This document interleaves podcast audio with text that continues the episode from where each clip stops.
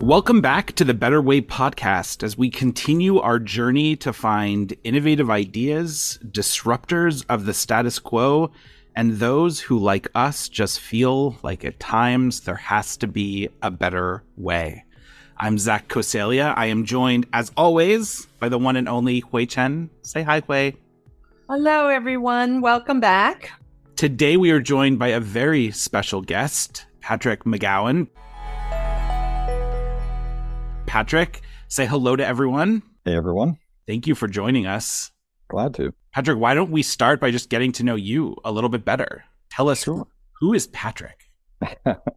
well, I can I can rewind a little bit on my professional background. Uh, I'm currently with uh, Fortive uh, Incorporated, which is a, an industrial portfolio company based in uh, Everett, Washington and I'm the senior director for global compliance auditing and monitoring. I've been there not quite two years. Before that, I was with Raytheon Technologies, but we were only Raytheon Technologies for about uh, about a year before uh, I left. I was there for nine years with United Technologies, and the the 2021 merger of uh, United Technologies and Raytheon became Raytheon Technologies. So it was kind of the same place for about about eight years while I was there, United Technologies, and that last year it was it had transformed significantly.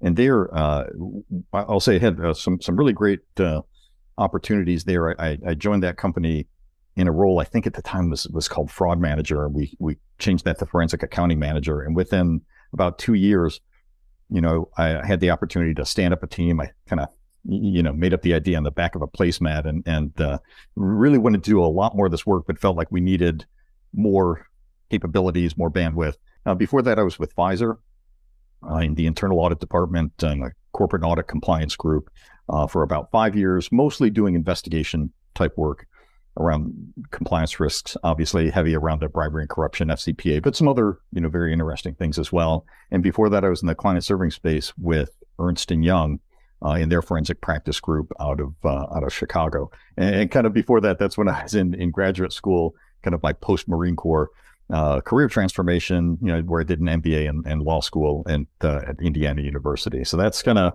the uh, high level, quick uh, overview of, uh, how I wound up here.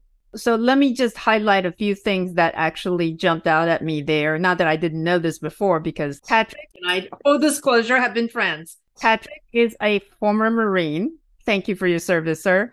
Um, and a JD and an MBA and an auditor and a compliance professional. Literally all the things. yeah, double threat, you know, sing Triple, and dance. Quadruple. Patrick and I, we didn't meet actually while at Pfizer, mm-hmm. although we share that on our resume. Mm-hmm. We met because Hui used to organize these like salons of like minded mm-hmm. folks who shared uh, an interest in a particular topic. And we met years ago uh, when Hui organized one of these at AB InBev with Matt Galvin, who's now at the DOJ, and with the two of us, and with uh, just a number of other folks who are living in the compliance space and interested in analytics. We're on this journey for better ways, and analytics and data has very much been a part of my search and journey for better ways. And it's been part of yours too. Tell us about that, Patrick. Well, there's a lot to unpack there because you know, as I you know started learning in in the profession and in this field, it, it did strike me, you know, at some point that that the the two real lesser explored frontiers were this area of of analytics, you know, call it what you like, you know, data science, data analytics, compliance analytics, and I'd say the the the kind of behavioral science, right? And and, and there's a, a, a really important coupling between those those two areas, but but it, you know could see that other disciplines had been doing some you know the the the solutions. Now, even if we just talk about the kind of analytic side of things, there there's other disciplines and other industries that were doing so much more than I felt like we were. Right? You know, so it, it seemed like we were leaving a lot of money on the table. You know, I think people have a you know maybe a you know a, a bit of a uh, stigma about auditors and accountants and think that that you know that it's their strength in math and their love for mathematics or something that gets them into that. It, re- it really isn't. You know, my goodness, have have have marketing professionals developed some bat speed in the analytical space and use that in incredibly impressive ways. uh, that, that I, I, feel like kind of run laps around some of the things that I've seen in the compliance domain in, in, in some. The most important word I feel like you just said was mathematics. Mm-hmm. Because I feel like, and I'd love to know, you know, if this misconception has popped up in your life, which is this idea that that analytics or even data science is it's reduced to dashboarding. Yeah. Oh, this wow. this concept that like Nicely said. this the, yeah. this thing that we're doing is all about yeah. creating a Tableau dashboard or it's about a Power BI. And and it's not. It's it's all of the amazing, wonderful, exciting, sometimes complex things that are happening yeah. Behind the scenes that often involve math. So how do you define this discipline? Great, great question, great frame for it. And I think that's that's true. How, how do you define it is is a tough one. I haven't. I, I don't know if I, I don't know if I can do it, but but I'll say that that the, the vast domain of, of data solutions, data analytics, you know, I've started to kind of refer to as compliance analytics in, in our domains. Yep. Is it's just the, I, I think it's just the use of quantitative methods to solve problems. Some of the most interesting stuff that I see in interesting solutions are, are, are pretty simplified stuff. In, in, my MBA program, now one one faculty member, Wayne Winston, it, you know, well known uh, around the world for for his uh, quantitative methods and, and, things that he's done, and wrote a book in the 2009 called Mathletics. And, you know, there was, there was kind of a trend of, you know, Moneyball and, and, and use of, of, you know, kind of new awareness about the, the use of analytics in sports, which I, I, I personally love and think is a lot of fun. Wayne, in a couple of pages in one chapter, did a, a great simple, simplified analysis of, you know, just trying to answer the question, was this NBA referee fixing games in some way? Wayne Winston did kind of a two variable analysis by creating like an expected value of the number of fouls for all NBA games. And he, explains the computations. He used sound statistical techniques to create an expected value and also compared that to which official was officiating a game and whether the Vegas line moved from kind of the opening line, implying that there was a lot of betting on those particular games. It's in two or three pages, such a succinct, clean analysis that is very stark in its results.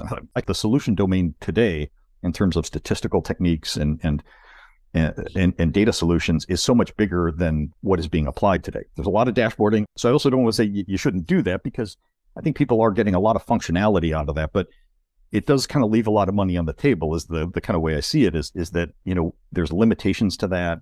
There's a lot of things that, that are interesting and, and worth exploring, but kind of don't maybe get the attention that they should because we're all, you know, there's so much reliance on these, you know, these new data visualization tools and stuff like that.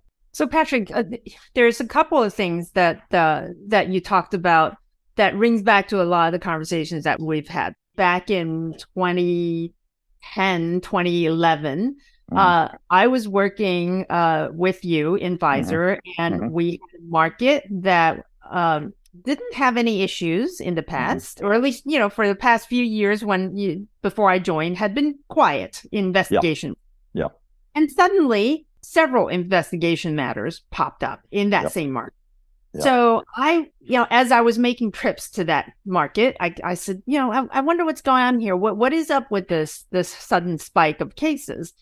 And someone turned to me and said, "Well, Patrick predicted that two years ago." And so, so that was the first time I had ever heard of somebody doing predictive analytics.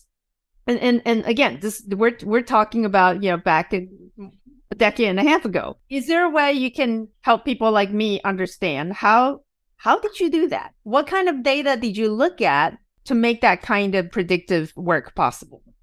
It, it, it was an interesting little, you know, evolution. A, a, couple of things. One is, you know, just kind of uh, the the reflex that you know trying to use data to solve problems, you you know, focusing on on, on a, some type of clean quantification and comparison that would be meaningful. Okay, so I'll, I'll say that that you know in in the client serving space, you know, th- there was a, a, a I think a healthy discussion that we are having about you know our audit clients and our riskiest audit clients and like how do we know how effective their compliance program is and and you know do they have a functioning whistleblower mechanism all this stuff you know, when the Association of Certified Fraud Examiners they do their annual survey, many people may be familiar with it. If not, it, they kind of do an an annual global fraud survey.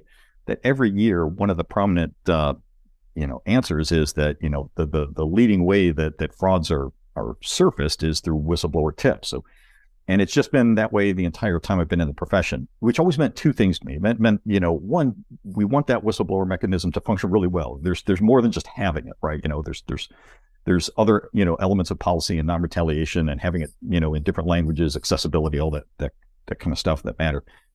But the other thing that that was important in my mind was that kind of everything else that we're doing is a little bit in the medieval stages, right? You know, that that if that's the best way that we're finding stuff is someone ambles through the door and blurts it out. It's like, really? You know, so all the auditing, all the other things that we're doing, you know, aren't having, you know, a better effect than that. Okay.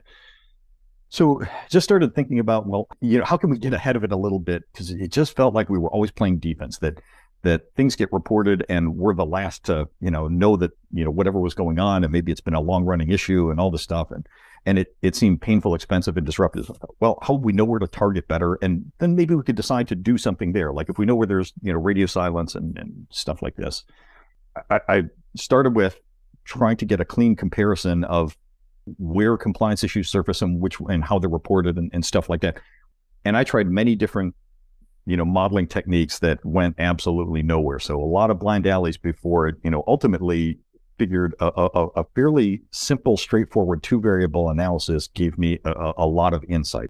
So just taking a per capita measurement, like it, it, it wasn't enough to just say how many issues have been reported, but having a comparability of that to, to measure it, you know, by the population and having enough people in a given jurisdiction, you know, w- was necessary. So I think I had to have like a minimum of a hundred, you know, people or hundred employees or something in a given country and, and then do that measurement over six years. And it's just a simple, you know, again, a simple quantification. And, and then comparing that at first to just the Transparency International Corruption Perceptions Index and an ordinal ranking. So not the absolute scores that they get from their all the different indices that they mash together to get that, but how they rank the corrupt jurisdictions from one to 180 or whatever that was.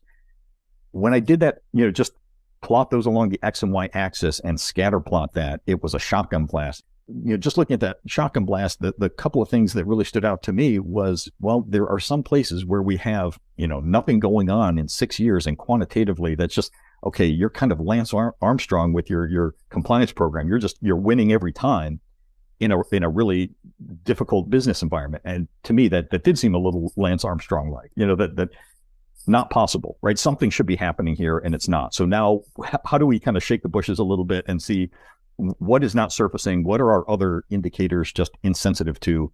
In, in that regard, struck me as is there's there's got to be something there that's undiscovered, right? So that, that, was one insight of that, and from there there were many different permutations of of that particular model, taking you know not just that that corrupt perceptions index CPI, but there's so many other things to, that that could be layered in there. So I started taking that same model and, and using it that way, and started layering in other things that I think most people in the compliance domain recognize that it's it's marketing expense and you know that that tends to be the more susceptible, vulnerable dollars in, in the bribery and corruption space. So looking at quantifications of marketing expense to OPEX or revenue or something like that, and kind of taking all of those into that model, you know, uh, starting with a fairly simplified two variable model, but then, you know, kind of adding in other elements or substituting other elements was getting, getting some, some new and interesting insight. So that, that's kind of how that, you know, how that started, I, you know, later on, I, I, I, named that analysis the Cassandra analysis. You know, like Cassandra who in mythology had the gift of prophecy, but no one would believe her. So I just want to I want to break it down for folks. The, the original version of the Cassandra model. Yeah. So you had along one axis, you had a ratio of reports to the hotline and the size of the jurisdiction or the subsidiary with a mm-hmm. minimum number yeah. Uh, of employees required for it to be in scope. So that was that was one axis. Is that right? Yes. Yes. Yes. W- with the caveat that I did it that way and with all issues, whether it came through the hotline or not. So so kind of anything that surfaced an issue, whether it was kind of a hotline report or internal audit found it or something like this. And then on the uh, on the other axis, um, at least initially, you use the corruption perceptions index. Yeah, just the ordinal ranking. Yeah. And and you described it as a shotgun or a, a yeah yeah yeah shotgun blast. You know, it just covered the page. You know, like, and I was like, okay, I don't know if that helps me at all. If you're looking for correlation, you're looking for this concentration along, you know, either a linear you know axis or or or some you know some some type of, of curve defined curve and you can kind of see the the mathematical relationship between a couple of variables that way. Once you started analyzing the data, what what were the insights that you derived from it? You know, what was the the human insight that you were then able to communicate to a leader to say, I think there's something here. Yeah, so so it was a, couple things. That, you know, it started as I say, kind of a shock and blessing. You just imagine, imagine just you know uh, the x and y axis, you know, just a just a blast of you know data points kind of appear kind of random. But when I took like the the you know the the mean value, the average value on both the x and y axis, and kind of put that onto that that chart and say, okay, we, we can kind of look at this as as maybe four quadrants, and we've got one quadrant here where it's le- a less corrupt business environment, and there's not a lot of issues being reported. Maybe that's what we expect, and that's kind of maybe that seems to be about what we want. But we've also got a less corrupt environment and higher than average surfacing of, of, of these issues okay, what explains that? Maybe there, you know, there, there, there may be, you know, a reason why we've got persistent issues that haven't been fully remediated or, or whatever. I was looking from west to east, you know, on, on, eh, on the chart, you know, and, and it, it would be, you know, kind of the more corrupt business environment where we have higher than re- reporting or higher surfacing of issues. That's probably what we expect too. Then I think it maybe prompts the natural questions. Are we doing enough there to get in front of those things? Uh, you know, are they the kind of things that we would expect in that space? But you know, at least we could be confident that we're we're hearing things. It's that that last quadrant where it's a more corrupt business environment and you know low reporting over time, right? Like you know, it, it kind of defies the odds. So here's the most interesting quadrant in my mind. It's a it's a little bit like if I flip a coin, you know, ten times and I tell you that I got seven heads and three tails, no one should be too surprised. But if I flipped a coin a thousand times and I told you that I got seven hundred heads, there's no way, right? You know, there's there's kind of a regression to the mean in, in, quantitatively, right? That that's that's just impossible. It just seemed unlikely that you know we have the same kind of let's say comparable business operations in places that have real challenges in their in their business environment, and and that we're that clean, you know, that, that we're just doing it better. It, it strikes me as you know that's defying the odds in a way that's a little bit I don't know surprising, and and uh, so much more likely it seemed that that that we ought to be looking there. And and I think when you you know for experienced business leaders and compliance or not, I think everyone recognizes you know the, these these things just don't get better with age. You know that that that, that, that if they're you know left to metastasize you know for long periods of time it just gets worse and worse so you know as a business leader wouldn't you rather focus on driving the business than dealing with these these you know compliance issue headaches that you know as they get worse and so i, I think there was at least up on a, something about that that you know, it, it didn't require, I, I, think, complicated mathematics or computation to to for that notion to be, I think, accessible, appealing, and you know, to see the utility of it. What I love about this example, and this kind of also goes back to this point about, you know, analytics, compliance analytics being more than just a dashboard, is that it, it's not always the case that that visual has all the answers. Sometimes that visual is there so that we know which questions to be asking. Yeah, I, I, I totally agree, Zach. This entire domain is, you know, as much about the interpretation of the results of whatever computation, whatever model you're doing, as it is, you know, the, the, the model itself or the results itself. I, I think that's where the real meaning is, and, and maybe the starting point to how do we use that information to make our organization better to you know so it, it, shouldn't just be a science fair project that you know we show to our friends who like data science it, it should be something that you know that says something meaningful to you know functional leadership or you know general management something so I also love this for uh, for a number of other reasons. So one, it's about storytelling. I mean, you mm. you have data, you plot it out in something that didn't look like there's any sense at all, but then you really try to dig in and figure out the story mm. that this mm. data is telling you. The other part is that I, I love this very scientific thinking about I'm going to try these different things. And frankly, I love the fact that you even gave it a name. Um, so, right. So I, I, I have to say, Patrick, I don't know if I told you, but uh, when when people started telling me about the data analytics work that you were doing, um, and uh, they would add uh, this description that you know, Patrick is like something like a compliance ninja. He just does this in his spare time. Uh, so you, um, so so there is another project that you did uh, that, I know of that I actually um, have urged you to write it up uh, as an academic paper. Sure. And my understanding was that that actually helped you uh, show your management talk about leaving money on the table Um, so, so tell us about that other project that that you did.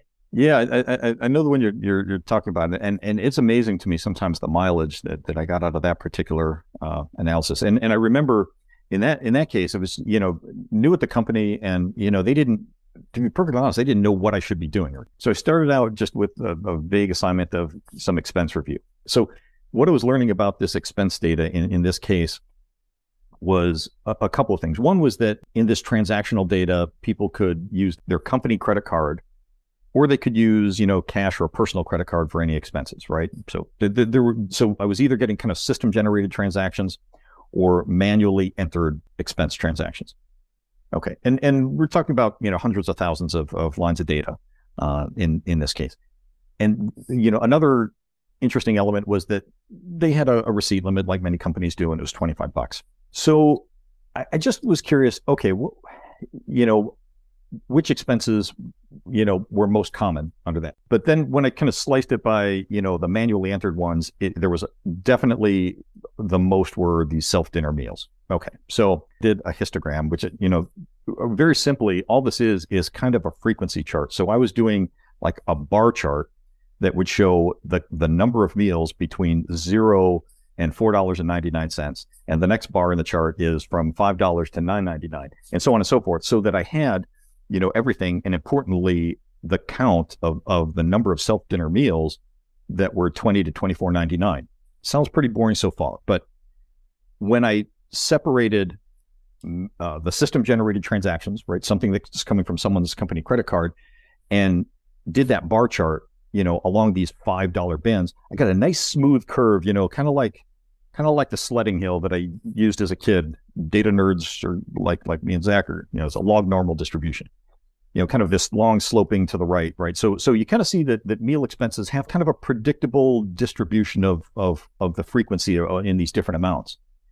And then when I did that with the manually entered transactions by comparison, it looked very different. It was kind of a a steep slope in those lower dollar amounts in those bins, you know, eh, but really peaked at 20 to 24.99. Maybe some people think, well, duh, you know, isn't that obvious? But again, the quantification and comparison is important here because you know it's it's again it's a little bit like flipping the coin, uh, and, and it doesn't work out 50-50. We're seeing a stark difference in the frequency that people have a self dinner meal that costs between 20 and 24.99 but only if they manually enter the amount and and if it's a system generated that's not true so to me this was a really surprising result there's a very different behavior that that's implied by this and in my mind, food costs the same, whether you manual, manually enter the amount or you use your credit card or anything else, right? You know, so this is kind of okay. That it just doesn't seem right.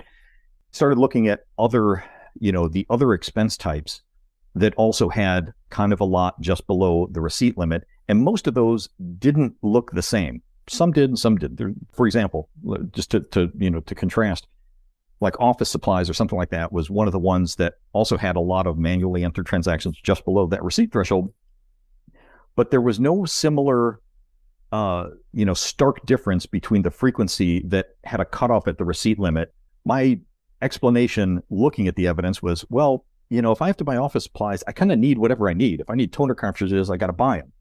But if I'm buying food, I can always go get a $5 footlong and say it was $24.99 or something right? You know, there, there's low cost substitutes kind of all over the place. Some things there's not low cost substitutes. I did so many permutations of this that you know, and and it it continued to reinforce the proposition that there's probably a fair amount of dishonesty in the incremental difference where people are saying they're you know manually entering a, a, a transaction for just under the receipt limit uh, versus a system generated one. Ultimately, I did this analysis with you know I think something like 1.3 million meal expenses, you know, uh, and if I took everything that was not denominated in US dollars, it was some something like 63 foreign currencies. It had the exact same, you know, model characteristics. You know, it had that threshold avoidance behavior, if you will, right? But people that are using uh, a manually entered expense just below the receipt threshold, but in any one of 63 foreign currencies, and it looked exactly the same, right? You'd see the the kind of smooth curve with system generated transactions, and you'd see that you know, disrupted curve, if you will, uh, for uh, manually entered transactions, and that just shouldn't be true in um, you know just a mash of of dozens of different foreign currencies, $25 shouldn't mean anything, but it did. You know, once we had that insight, it's like, well, you know, it's not all of the employees doing it. And when I broke it out by business unit, I kind of charted this out. Every, every chart looked the same in every business unit, right? You could see like that had to be something is going on there. And as you exclude other possibilities, like people are just losing receipts, uh, you know, it, it, became pretty convincing that this implies there's a, a, a lot of people who are maybe cheating a little bit. Right, you know, so so this wasn't necessarily a, a, huge amount of money necessarily for any one person, but it was something. Uh, it, showed a, a cheating behavior that was was pretty clear. What I think is really interesting about this, though, is that even as over the years, as we've pushed back on it, there's this tendency to f- think about rules, to think about compliance as sort of a series of rules, and to then build even our analytics programs around a series of rules.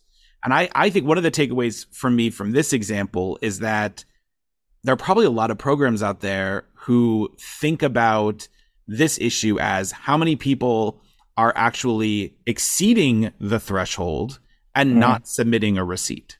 Or in right. other scenarios, how many people are exceeding the amount that they're allowed to spend full stop? Or sure, how many sure. people are paying a certain number of of consultants more than they're allowed to pay them? Yeah. And what you've identified here, and this is the phrase that I love, threshold avoidance. It's not yeah.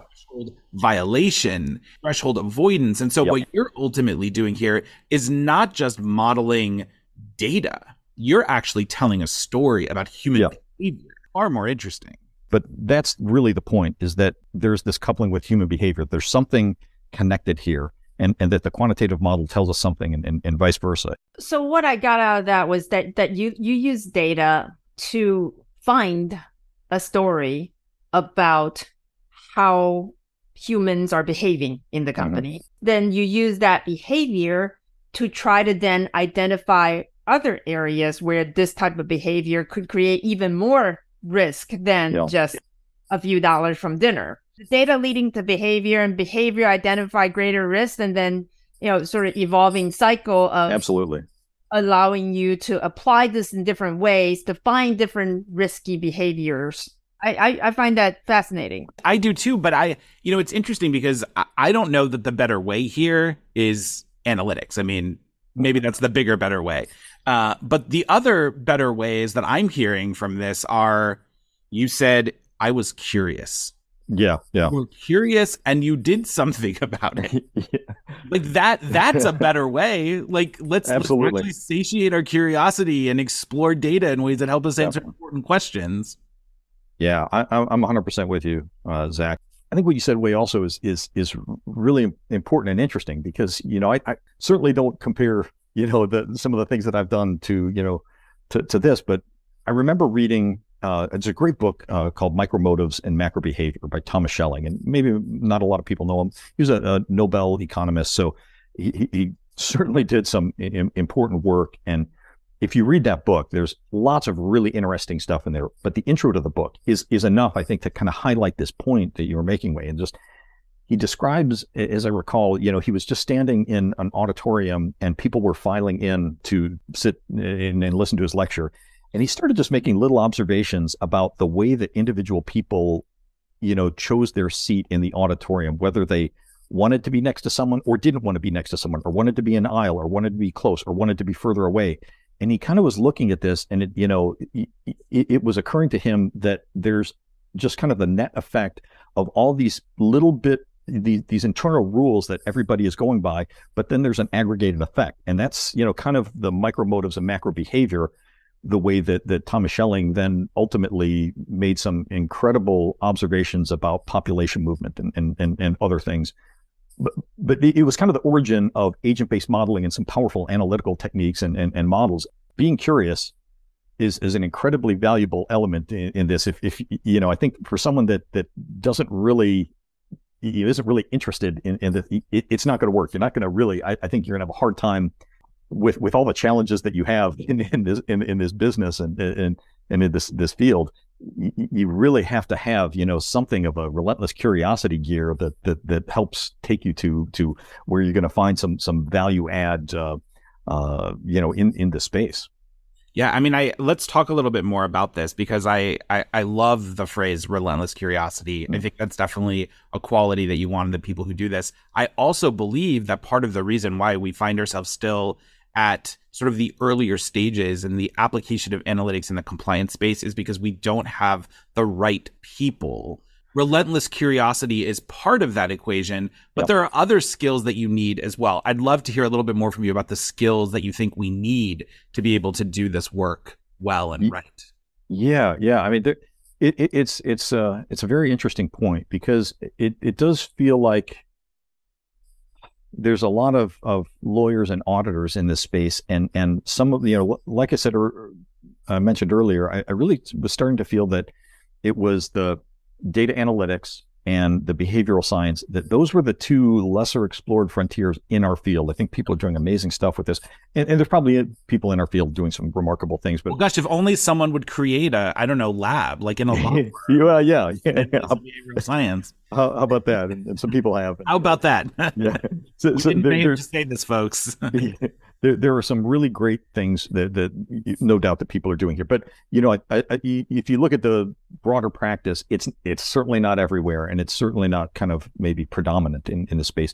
And there's still, I think, the solution domain in both, you know, the behavioral science and the data science space is so much bigger than than what we've applied to our problem domain as compliance professionals in, in the aggregate. So what do we do about it? It's it's a great question. I, I, you know, I, I, Hui and I have talked about this quite a bit in, in the past, and it still, you know, strikes me that that uh, you know, after all this time in in this field and in you know going to many of the conferences, and and and, and there's many that are good, but there's many that uh, you know sometimes I'm just feeling like we're just kind of mulching over the same things that I've heard. There's a little bit of calcification there, and and just by contrast, about ten years ago or so, I started going to um, a, a, different conference. Uh, I got into like a, a, a, data analytics working group in my company that led me to a, a group of statisticians working in one business unit. But they kind of lured me into attending the joint statistical meeting, which is uh, an annual meeting of, I, I think it, it is primarily uh, hosted by the, the American St- Statistical Association, but many other counterpart organizations from other countries like the UK and India and you know every other country that has a professional association like that there's like 6,000 attendees that attend this six day, you know, conference, you know, all statisticians, mathematicians, data scientists.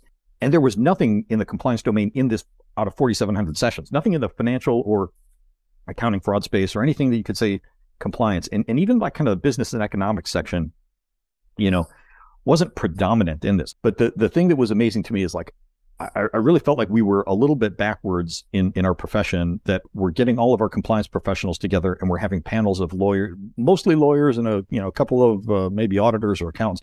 I feel like there are so many, you know, PhD candidates and, and other and, and professionals that are excited about data solutions and novel applications of them and are ready and, and willing to, to go deep in, in into those, uh, exploring those data techniques. It just, you know, in a way, I'm a, a little bit surprised that we haven't you know, found our way to to to merge those. I actually had contemplated at one point about proposing very concrete problems that we bring to the joint statistical meeting and yes. say we come from this know this other planet called compliance. Um, yeah, yeah. We have the, we have these type of problems. We have these types of data. How can you help us? All right, Patrick. This has been such a good, amazing. Conference. Yeah, a lot of fun. We've identified so many better ways, the use of data analytics, the importance of curiosity, but now we want to have just a little bit of fun. Uh, I think we prepared you for this. You know, yeah. We're a very human centered organization here at R&G Insights Lab. So we want to put the human at the center of uh, uh, of the conclusion of, of, of each episode of our podcast. Sure, sure. So we've created our own Proust questionnaire. For me, it was very much inspired by James Lipton and Inside the Actor Studio, inspired by Vanity Fair and, and, and a whole bunch of others. We have some questions to ask you to get to know you a little bit better. All right, Patrick. So question number one, you get to choose which one you want to answer. So either sure. A, if you could wake up tomorrow having gained any one quality or ability, what would it be? Or would you like to answer B? Is there a quality about yourself that you're currently working to improve? And if so, what is it? I, I mean, I, I, I guess I'd say a and and can can I say like the Vulcan mind trick or Jedi mind trick is is that a capability? You know, Totally. That that's what I would absolutely like to make use of. Yeah, We absolutely. If I, We are so on the same page because everyone else has everyone else has said I'm going to give something that I that, that that could actually happen. yeah, Actually, although I think me manipulating time and you getting the Vulcan mind trick is Yeah. about as likely as Hui spe- singing opera. yeah. M- Um, But but Mr. Spock would have made a great compliance professional in some ways. He'd get his way in the organization. Okay, so question um, question number two is who is your favorite mentor, or who do you wish you could be mentored by? So someone who is deceased now, but uh, Luis Alvarez, maybe maybe people don't know Luis Alvarez, but he was a physicist who was awarded uh, the Nobel Prize in, in physics. And I, I just remember the first time I encountered him, I was reading the book The the Cuckoo's Egg by Clifford Stoll, and I've read that book a couple times. Once like thirty years ago, once about ten years ago, and and it's about uh, uh, Clifford Stoll starts by you know he's kind of like you know falling in the cracks in the academic space a little bit as he describes it at UC Berkeley. He gets stuck trying to solve a seventy five cent accounting error it ultimately leads to kind of an epic journey and and discovering that uh, a hacker was using their computers to break in the Department of Defense at the time, and he he helps unravel it. But at one point, you know, he's kind of frustrated with this problem. No one else cares about it, and all this. And he's sitting at a table with Luis Alvarez, this this this paragon of, of science, as someone who, and and you know, he's complaining, he's kind of venting, ah, you know, I, not not enough money, no one cares, I'm you know, I'm I'm not I'm off track on my career and he kind of sets him straight in a you know a paragraph that that Clifford Stoll you know accounts, and he says, you know, you know, forget about all that stuff, uh, other stuff. You're never going to have enough money. No one's ever going to care. You, you've got to run faster than this other guy. There, you know, like it, it was, it was just the kind of tough love of, of someone who, you know, has profound achievements in in their rearview mirror that gives them, you know. A, a, a point of reference, you know, the perspective on, you know, you're wrong about that. I think that's what you want out of a mentor. In many, you know, it's I don't. It's not your champion. It's not your wartime consigliere. It's someone who is going to help you in critical decisions at times like that, and and and steer you right where you are kind of clouded by your own biases and and and lack of perspective, and someone else who who has that and and you know and and takes an interest in you and doesn't. amazing. What is the best job you've ever had? Yeah, it- it's got to be when I was in the Marines. I mean, I I don't know. There's probably nothing else that has had quite that sense of camaraderie, shared purpose, and you know, I mean, and and my love for our country. It was certainly not the easiest job I ever had, most glorious, but it was awesome. Uh, you know, it, what a great organization and and great great people, and you know, people that are in your life for you know the rest of your life, and people that are you know really understand, you know, taking things to that next level, pushing your limits. Um, you know shared sense of, of mission objective so yeah absolutely the best best best job i've had What is your favorite thing to do? in in the autumn in, in in deer season out in the woods you know just kind of having this whether or not you know you actually see any deer on that particular day but just having a direct connection with nature and just the the, the smell and sounds of of of and, and the tranquility of being in the woods like that and you know and you know i've had really great experiences with you know one of my old uh, marine buddies and you know kind of going out in the morning on a brisk november morning and, and coming back to you know his cabin you know, having some country cooking camaraderie and fellowship of all that that i don't know pretty awesome Well, this is a related question, uh, which is what's your favorite place? sometimes I also like, you know, when you have that opportunity to to have a real, you know, a, a great evening out and appreciate the arts and and maybe go a, a nice upscale dinner, but then go see the symphony or something like that or the theater. I, you know, really have enjoyed over the years, like something like Tanglewood, the Boston Symphony, and the Berkshires. You know, that outdoor concert. I mean, that is just you know incredibly fun. So, uh, seeing people that have you know again a dedication to excellence and and just you know in in my mind in a way that the, the live performances of, of of you know those those kind of master works and stuff like that it's just it's something to behold What makes you proud? Ooh, well uh professionally speaking i i I would have to say uh you know in in recently of some of the people i've worked with in this business and especially some of the ones that i had recruited into my, you know pied pipered onto my little uh you know team in at uh at my last company that have gone on to do other things that are just remarkable and seeing them develop and take on new levels of leadership and capability and, and new solutions i gotta say that is just awesome to see stuff like that take place That's really great. And we're to go from that, the depth of that response to the, the shallowest response on this quiz. also which- fun what email sign off do you use? Well, well, if, if it's if it's a you know someone fellow military personnel or marine, I use Semper Fi uh, a, a, lot. But most of the time, I use like Best or sometimes Cheers. You know, those are kind of the, the most common for me. And finally, what word would you use to describe your day so far?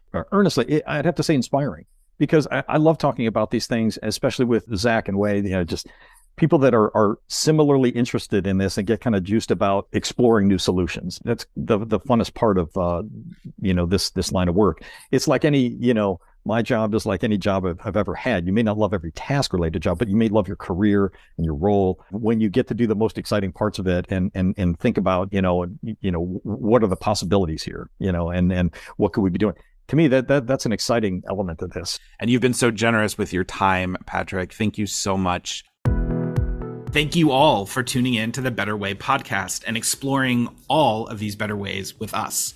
For more information about this or anything else that's happening with R&G Insights Lab, please visit our website at www.ropesgray.com slash RG Insights Lab. You can also subscribe to this series wherever you regularly listen to podcasts, including on Apple, Google, and Spotify. And if you have thoughts about what we talked about today, the work the lab does, or just have ideas for better ways we should explore, please don't hesitate to reach out. We'd love to hear from you. Thanks again for listening.